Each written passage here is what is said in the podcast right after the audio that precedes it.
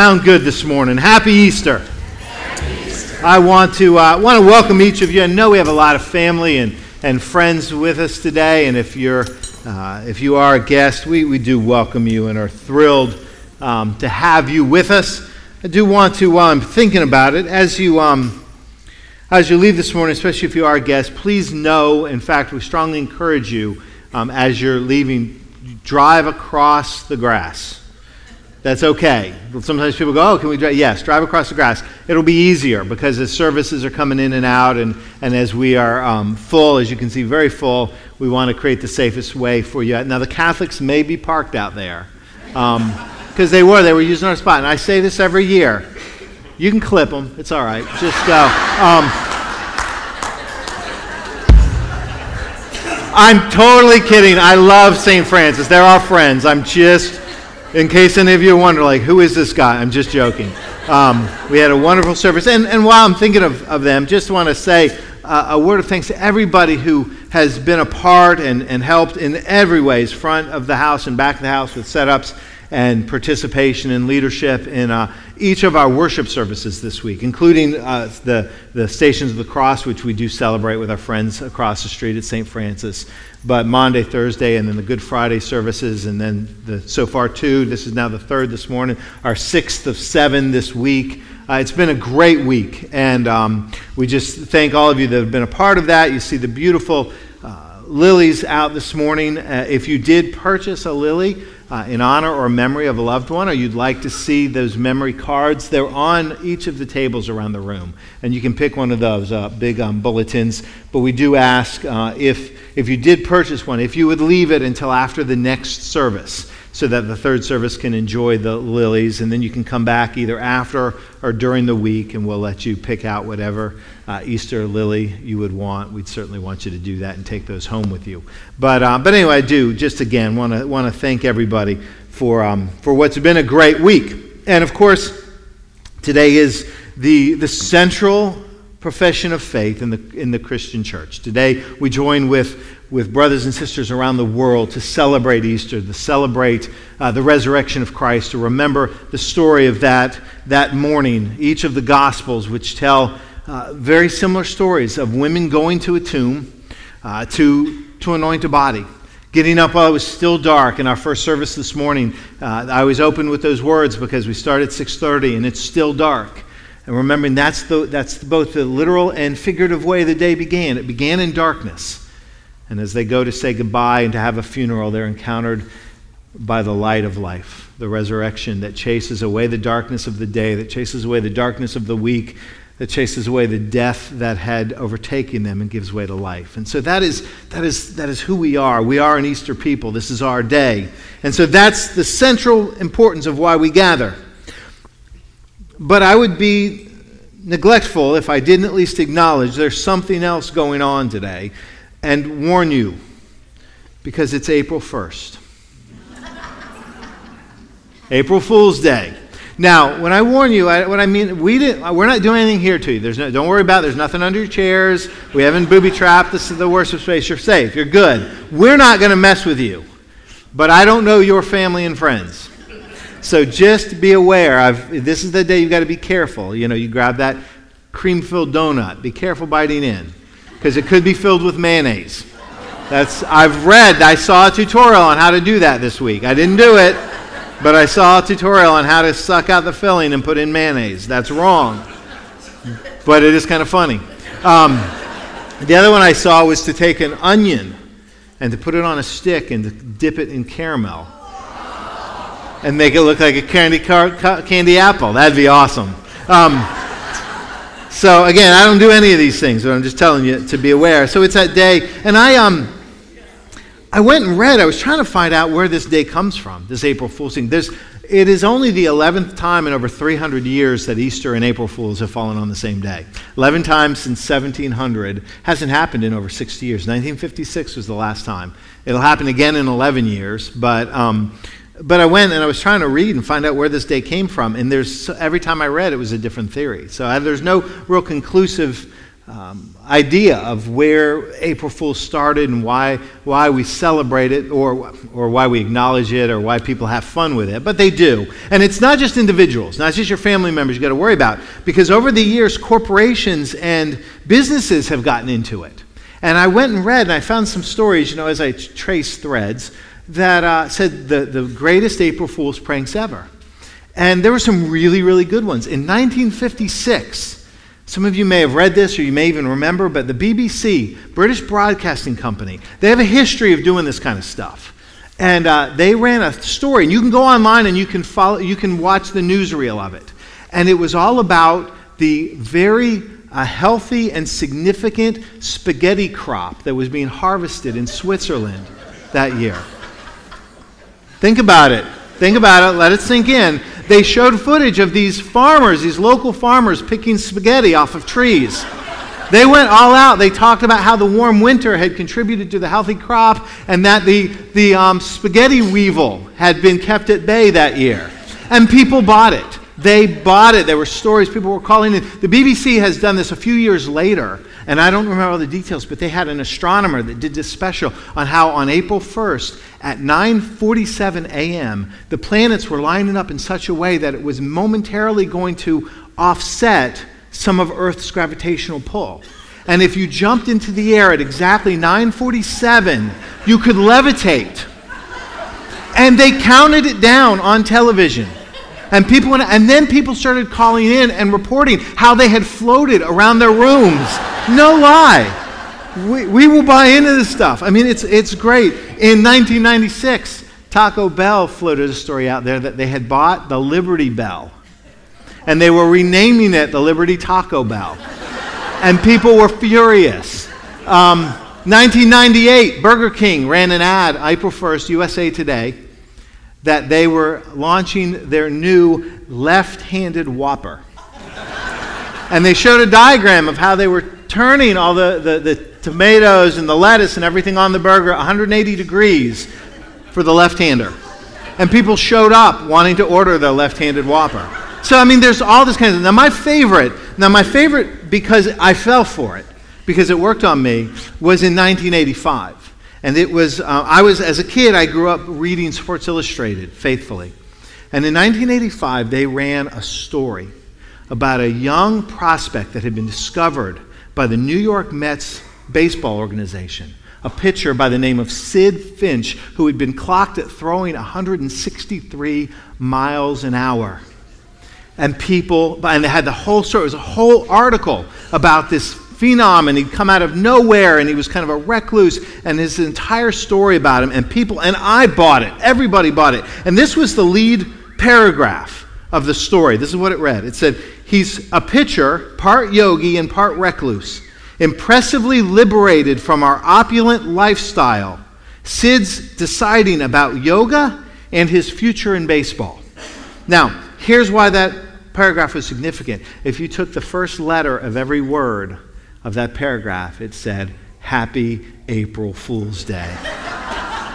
but people didn't know it. And Mets fans, particularly, were ticked off when they found out. But, but here's the point. This is why, why I start with this this morning. The idea of an April Fool's prank or joke is to, to get people to believe into something that isn't true, to, to buy into a lie, a myth, a story, something that's, that's fictitious. Paul knows when he writes, and we're going to turn in a moment to 1 Corinthians 15, he knows that part of the challenge that the early Christians faced, and Christians of every generation since, are those who wanted to undermine the resurrection, wanted to undermine the report, the, the, the foundation of the resurrection, by claiming it was like a left handed whopper or, or a spaghetti harvest, that it, it wasn't true, that it wasn't real. And so Paul begins to address that. And I want to read just a, a few verses in this chapter, 17 through 22, and then I'm going to jump down to the, to the end of the chapter.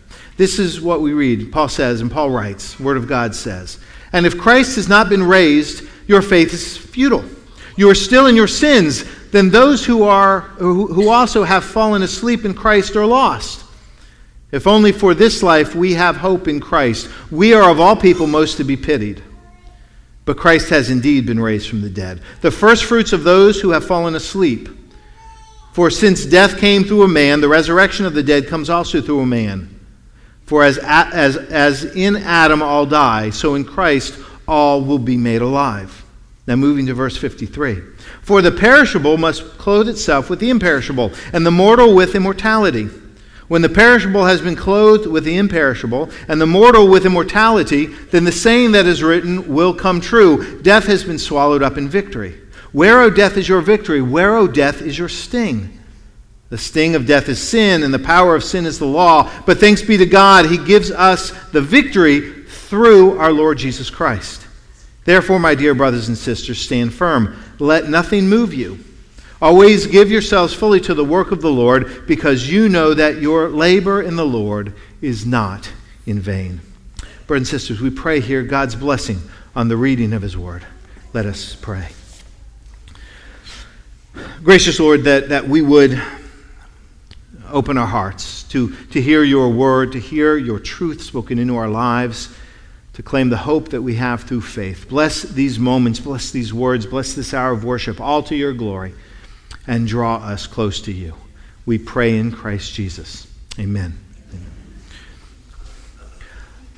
The late Billy Graham said that if he was an enemy of Christ, he would attack the belief in the resurrection.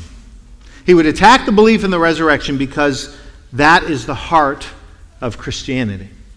That is the heart of Christianity. The foundation of our faith is the profession of a Savior who suffered and died and on the third day rose again. And the truth is, for every generation that has come since the resurrection of Christ, they've had to contend with that. Who, that question, who is Jesus? It's the question that Jesus asked his disciples Who do you say that I am? And we have to contend with this story, this account of the resurrection. Either we have to dismiss it or we choose to believe it. It's, it's one or the other. There's no gray area here. And, and Paul knew that, and Paul had to deal with that as every generation of Christians since has had to deal, that, deal with that. And those early Christians had to deal with those who sought to undermine their faith by undermining the accounts of the resurrection.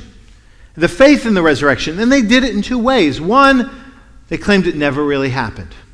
That was the first thing. If you want, you just, just it didn't happen the way that the disciples claimed it did.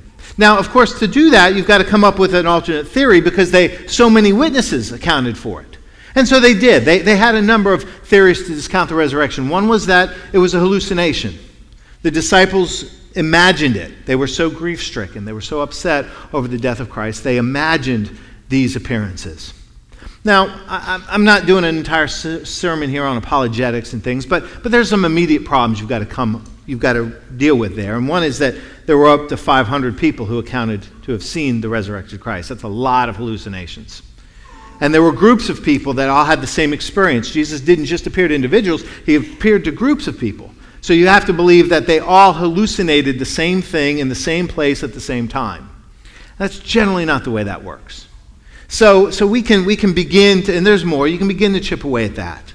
And of course, there were those that said the disciples made it up, it was just fictitious. And of course, if that's the understanding, then, then the question becomes to what end?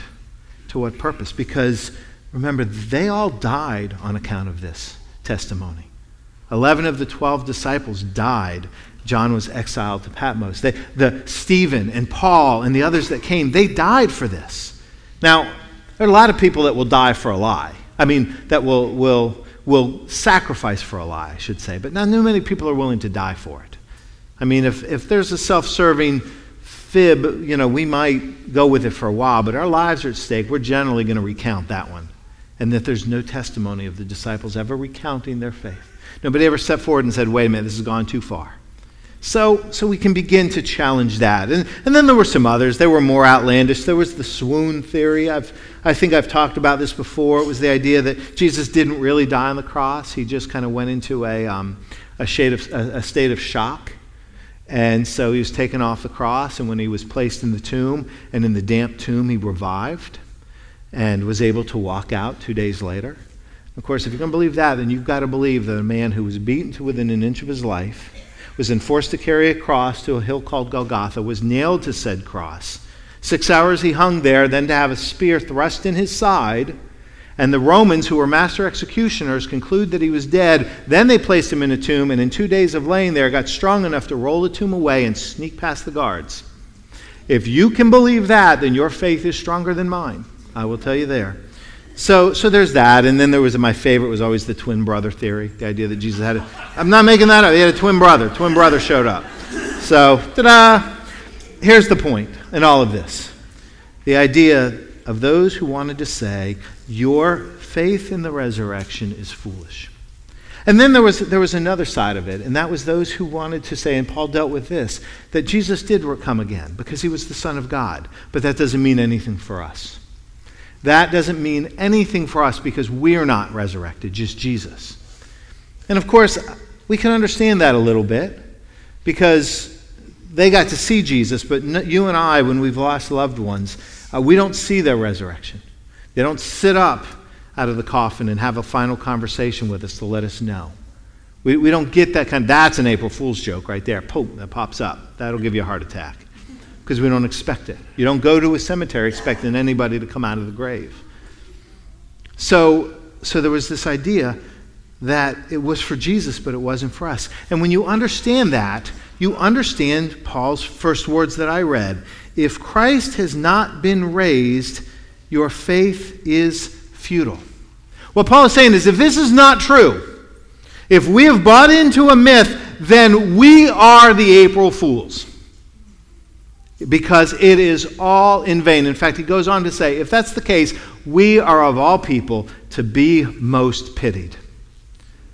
But of course, Paul didn't believe that, not for a second. In fact, he goes on to say, But Christ has indeed been raised from the dead. He goes on to say, and the scriptures testify, the gospels and, and, the epistles and the writings that testify that this is the foundational event in the redemption of humanity. This is God's plan to bring forth our salvation. That Jesus, who taught, who led, who, who healed, would suffer and die to be raised again. And this is why it is important. And Paul wants to make it very clear because he has experienced new life. We, through him, experience new life. For death comes through Adam, Paul says, so life comes through Christ. And the, the, the, the, bedrock of our faith is the belief that through faith in Christ, the resurrection that he experienced, the victory over death is ours. We're invited to, to that hope. We're invited to receive that promise. We're invited to live into that faith which changes eternity, changed human history, but has forever changed eternity. It is who we are. We are an Easter people, and this defines our faith. He has risen. He has risen indeed. But the question is this why does it matter? Why does it matter for us? And there are two truths I want to lift up today. Two points as to why this resurrection faith is so fundamentally important for us as disciples of Christ. And the first is this it allows us to let go of the fear of death. This entire series through Lent has been about our invitation to let go of things. And the invitation that we have through faith is that we get to let go of the fear of death. It is not that we won't face death unless God's kingdom comes in fullness in our lifetime. We will face it. But Christ says through faith in Him, you do not need to fear it. Society historically has always pictured death as the last great enemy, the unconquerable enemy. Jesus says, No more is it unconquered. Death has lost its victory. So we're invited into that eternal promise. And, and, and we see glimpses of this. Jesus speaks to this in John chapter 14 as he's journeying to Jerusalem, as he's moving closer to the cross. He says to his disciples, because he knows what their road will be as well, he says to them, and if you let me paraphrase, this is my paraphrase. He says, Don't worry. Don't worry. Don't be afraid. Because in my Father's house are many rooms. And remember what he says I go to prepare a place for you, so that where I am, you also will be. And that's not a temporary, but that's an eternal promise. Where I am, you also will be. In Luke 23, when he's on the cross and he's got a criminal on his left and a criminal on his right, and one of the criminals is mocking him, remember, Luke accounts that the other one looked at him and said, Lord, remember me when you come into your kingdom. It is a declaration of faith. He doesn't even ask for a place, he just says, Remember me. And remember what Jesus says to him This day you will be with me where? In paradise. You will be with me in paradise. Paul says in 2 Corinthians 5 8, to be apart from the body, to be dead, if you will, is to be present with the Lord. So the scriptures testify to this promise, this, this glorious truth that we can let go of a fear of death because we have been given victory in Christ. As all have died in Adam, so all are made alive in Jesus. And it is not futile, and it's not a myth, and it's not a prank, and it's not some great hoax. It's the foundation of our faith. And so it is the promise of what is to come. But hear me say this if that's all it is, if, if our faith is simply about the promise of what is to come, the promise of eternity, if that's what we're waiting for, then we've missed the gospel. If that is what we've staked it all on, then we've missed the gospel. Because Jesus invites us, faith invites us to let go of the fear of death so we can take hold of the opportunity and the fullness of life. Eternal life is not just something that begins when we die, it begins when we die in Christ. We die up front so we can live. And Jesus invites us into a faith that begins to change the world. Now, Jesus invites us to embrace life. See, we do this. Naturally, we do this. Even those of us with the strongest faith, I don't know too many of us that are sitting around going, I can't wait till I die. I don't know how many of you country music fans, but uh, Kenny Chesney sings that song, Everybody Want to Go to Heaven, Nobody Want to Go Now. You know? I mean, we embrace, we, we want to hold on to life, and God created that in us. That's, that's natural. That's not an indictment of our faith. It doesn't mean that we're afraid of death, but we want to take advantage of the days. We want as many of those days that we can have on this life. We want to be able to make them count. There's a story about a guy went to doctor for his checkup and to, to just get everything looked at. And they ran the test and they did the blood work, and the doctor came back in and he got a sullen look on his face and he said, I'm sorry. He's like, You have a, a terminal illness. There's nothing we can do. The man just took a deep breath and he looked at the doctor and he said, Doc, thanks, thanks for telling me. I appreciate you being honest. Um, how much time do I have? And the doctor said, 10. Exactly. The man looked at him and said, Well, 10 what? 10 months? 10 weeks? 10 days? The doctor just said 10, 9, 8, 7.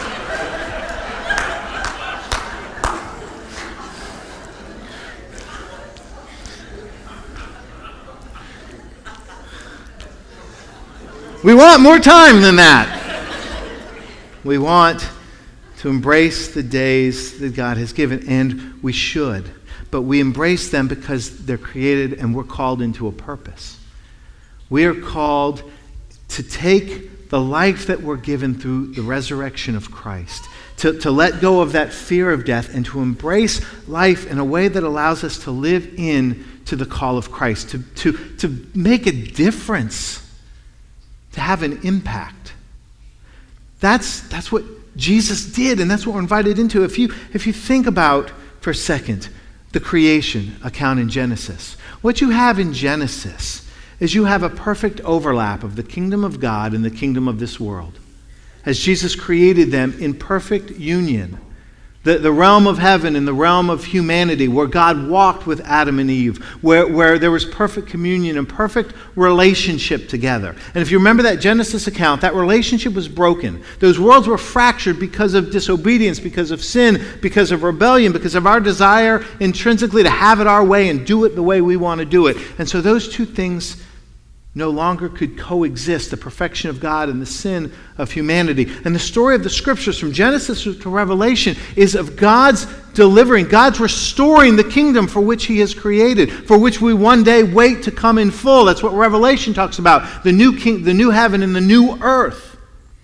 But in the meantime, there are moments where we get to see the overlap of these two things. In the Old Testament, we saw it when the people would go either to the tabernacle or to the temple to worship, and the animal sacrifice was taken out. And the idea was behind the sacrifice was that it atoned for the sin to create a clean space where we could coexist for a few moments, where we could have communion with God. And so the people would go into the, the temple and into the holy places where they could experience God's presence, where the sacrifice was made, they were, their sins were accounted for, and they could experience the overlap of the kingdom of this world and the experience of the kingdom of God. It's interesting that the temple was decorated very often with plants and trees and, and vegetation to make it look like a garden. So we see this overlap. Well, then in the New Testament, Jesus comes onto the scene. And you remember at his baptism, when John the Baptist sees him, you remember what John said? He said, Behold, the Lamb of God who takes away the sins of the world. Behold the one who comes to create a clean space for us to experience God's presence. In fact, John chapter 1 says, The Word became flesh and dwelt among us. You know what that word dwelt comes from? It means to create a holy place of tabernacle. It was the same kind of dwelling that the people would experience when they'd come into the temple. God came to be near to us. God came to create a place where we could experience His presence. God came to create a place where we could see the overlap of the kingdom of this world and the kingdom of God. That's what Jesus says over and over. Behold, the kingdom of God has come. And so Jesus steps into the sinful places. Jesus steps into the broken places. Jesus steps into the mess, and he begins to show us what the kingdom of God looks like. He begins to show us what it looks like when those who are marginalized and pushed aside and devalued are invited into the inner circle, where women are invited in, where children are invited in, where lepers and crippled and broken are invited in. Those who society has said have no value, Jesus says, Come, because you are not the least in the lost. You are the first. He invites him in. We get to see what the kingdom of God looks like, where the playing field gets leveled, where the broken, the afflicted, and the possessed are healed and restored and made well. We get to see what the love and the grace of God looks like. That's pockets of the kingdom of God. But here's what is so, so important we're invited to participate into that. We're invited to not just receive it, we're invited to be instruments in which God uses us to live into the values of the kingdom.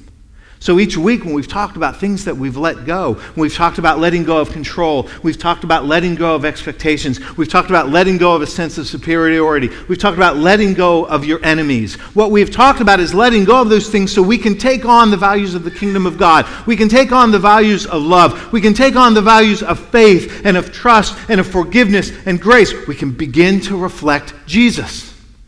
Because here's what we have to remember about the invitation of Christ it is not just a promise of what is to come, it's a promise of what we're called to in the here and now. We're invited to be instruments of God's work in restoring His creation, that one day in His time will be made complete again. And so, if our faith is just about what's coming, then we've missed the invitation of faith because there's really only a few scriptures that talk about the kingdom come, but there's a ton of scriptures that talk about living out love and grace and forgiveness and service and the character of Christ. So we are invited to let go of a fear of death so we can take hold of an abundance and an invitation to true life. And that's a beautiful thing. In fact, it reminds me of a story Tom, Thomas Long told of a, of a little boy who, um, his heroes in life, he was just a little guy. And every morning he'd watch TV, and his heroes in life were Mr. Rogers and Captain Kangaroo. Remember Mr. Rogers and Captain Kangaroo? And one day he heard news that was beyond his comprehension. Mr. Rogers was going to be on Captain Kangaroo.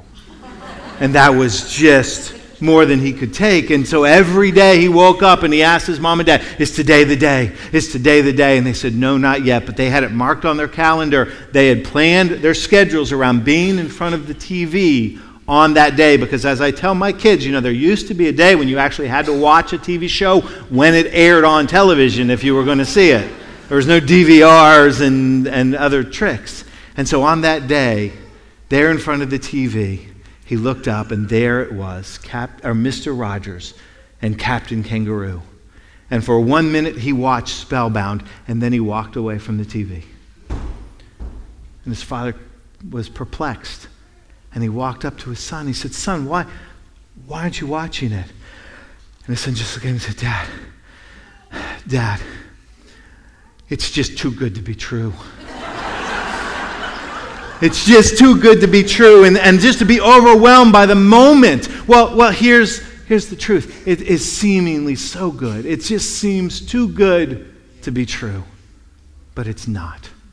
And the invitation is to believe because Paul says, in faith we have life. But then don't miss the last verse. See, I always miss this because I focus so much on the, the imperishable must put on, or the perishable must put on imperishability. I focus on the mortal must put on immortality, death swallowed up in victory. Those are the words that resonate with me because they're so hopeful and so promising. But hear the last verse as we close this morning.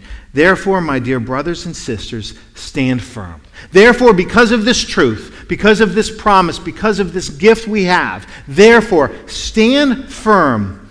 Always give yourselves fully to the work of the Lord.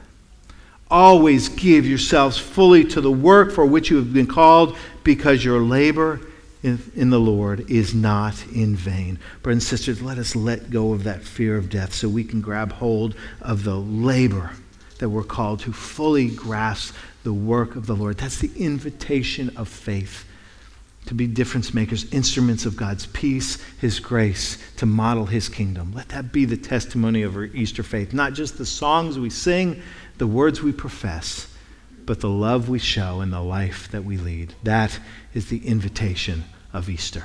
Amen.